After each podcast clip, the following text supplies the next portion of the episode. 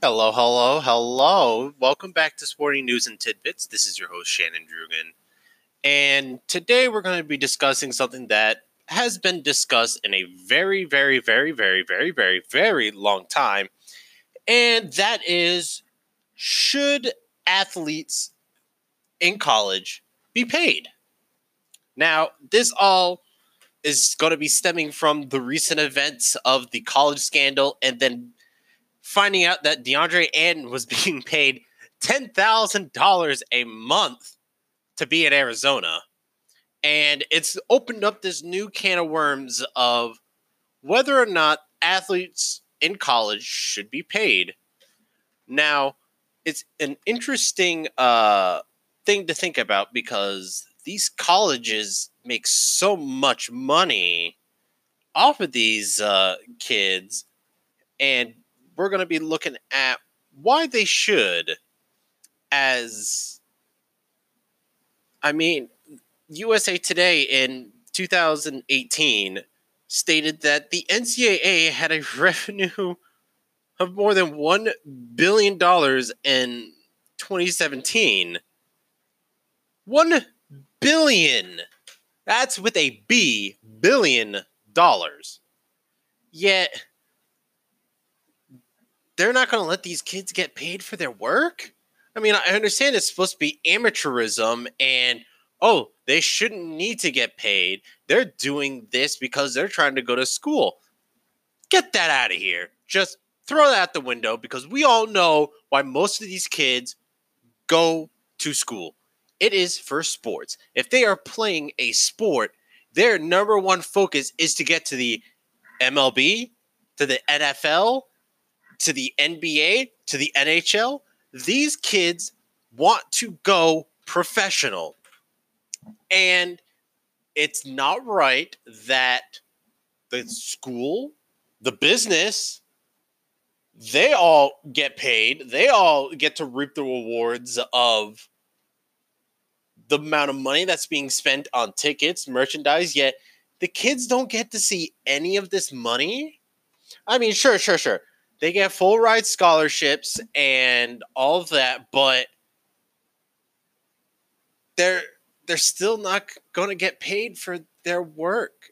Like I understand that some people compare going to college and playing sports as an internship. Like you're trying to prove your worth. You're trying to show, hey, I am good at my at this job. Why don't you bring me on and actually start paying me? But what we don't have to deal with that these kids do is what if they get injured on their job? Like they have a career ending injury. Poof, that's it. Gone. Everything. Dreams, everything is just gone. And most of the time, they don't have a backup plan to really fall back on. And say someone had been playing football for three years. That's a rough sport to be playing. I mean, you're getting hit, you're putting in so much practice say you're going to be a first rounder. T- take for example, uh, Marcus Lattimore when he got his knee destroyed at South Carolina. I mean, this kid was supposed to be the next big thing at running back. Yet, after three years of hard working, showing what his value is, his knee gets destroyed he falls to the third round to the 49ers. He tried his damnness to try to get and play the NFL, but he couldn't. His knee just would not allow him to do so. And it's sad because he put three years of hard work, had his knee get destroyed, and didn't even get paid for it. It's flabbergasting to think that these kids don't get paid. And for the longest time, I was definitely one of those people like, well, they get full ride scholarships, you know, they get this, they get that. They probably shouldn't need to, but the, the more that I've grown and the more that I look at the sports and seeing the amount of money that is being made, I, I feel like they do deserve it. Now, then we get into the problem of, well, how do we pay these kids? How do we do this? How do we do that? I don't know. It's a can of worms that has yet to really be opened and I mean, if someone like DeAndre Ayton can get 10,000, should we start paying kids on what their star rank are, what schools they go to, what position they play? Because not all positions are created equally, especially in football. Because, man, we all know quarterbacks, they're going to be making the biggest money. Yet sometimes the most important people aren't the quarterbacks. The offensive linemen could really help make the quarterback who they are the wide receivers could do it.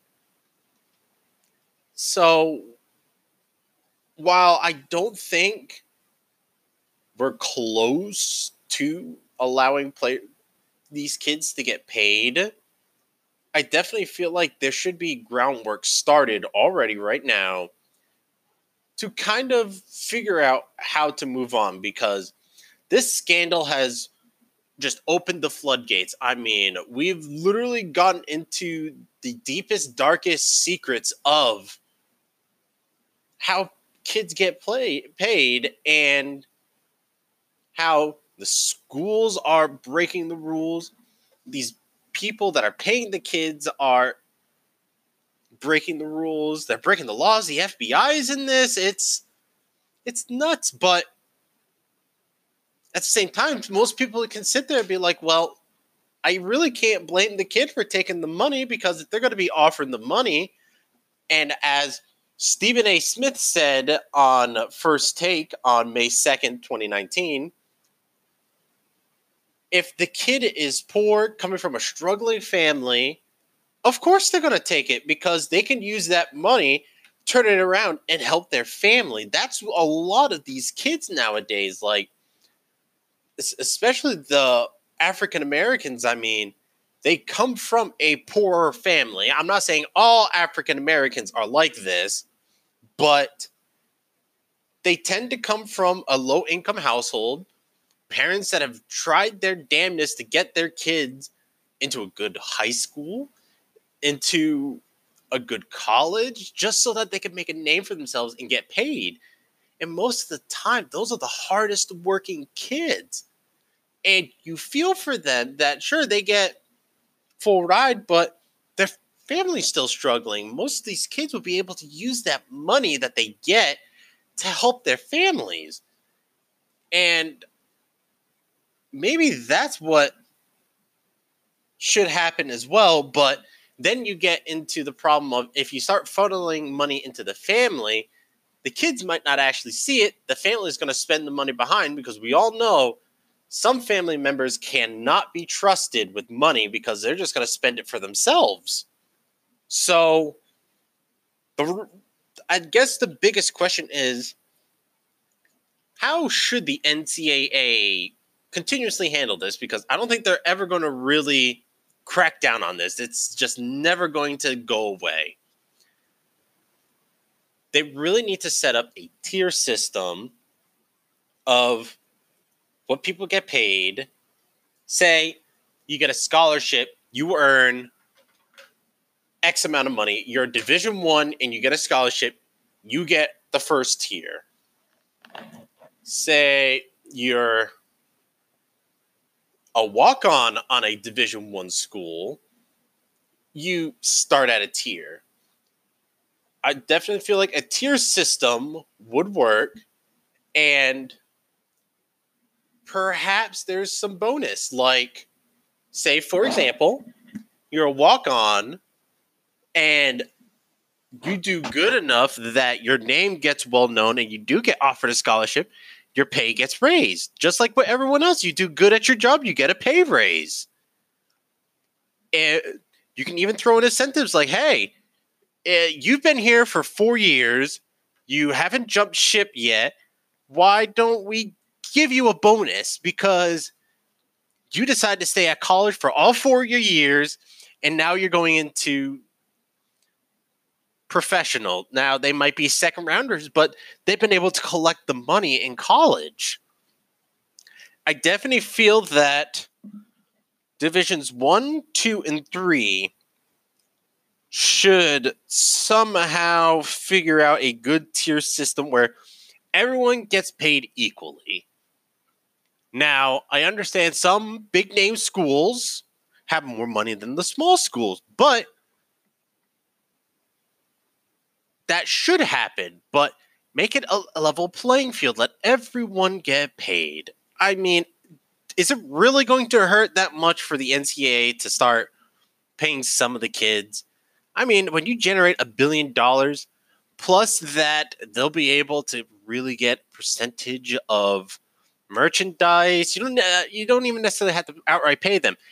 The usage of their name is just worth so much money. If they could just get a percentage of merchandise deals, shoe deals, like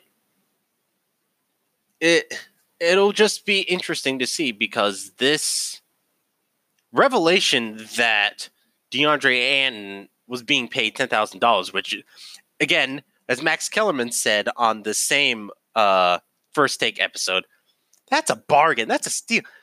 Ten thousand dollars a month for a kid that went into the top ten of the NBA draft and is going to be paid a hell of a lot more than ten thousand dollars a month. But at the same time, though, is ten thousand dollars good enough? I mean should they get paid more than that? Should they get paid less than that? Do all sports create equal amount of pay? Should the lacrosse team, should the soccer teams? That that that's also where things start to get messy because then you have to start realizing, well, schools should value sports same, but we all know that's not true. Some schools are football schools, some schools are basketball schools, some schools are baseball teams. But they should all get paid because they put their life on the line, they put their bodies on the line to do this sport. And if they get injured, then they're left with nothing. They have to figure out a new life. But this has been Sporting News and Tidbits with Shannon Drugan, and I will catch everyone later.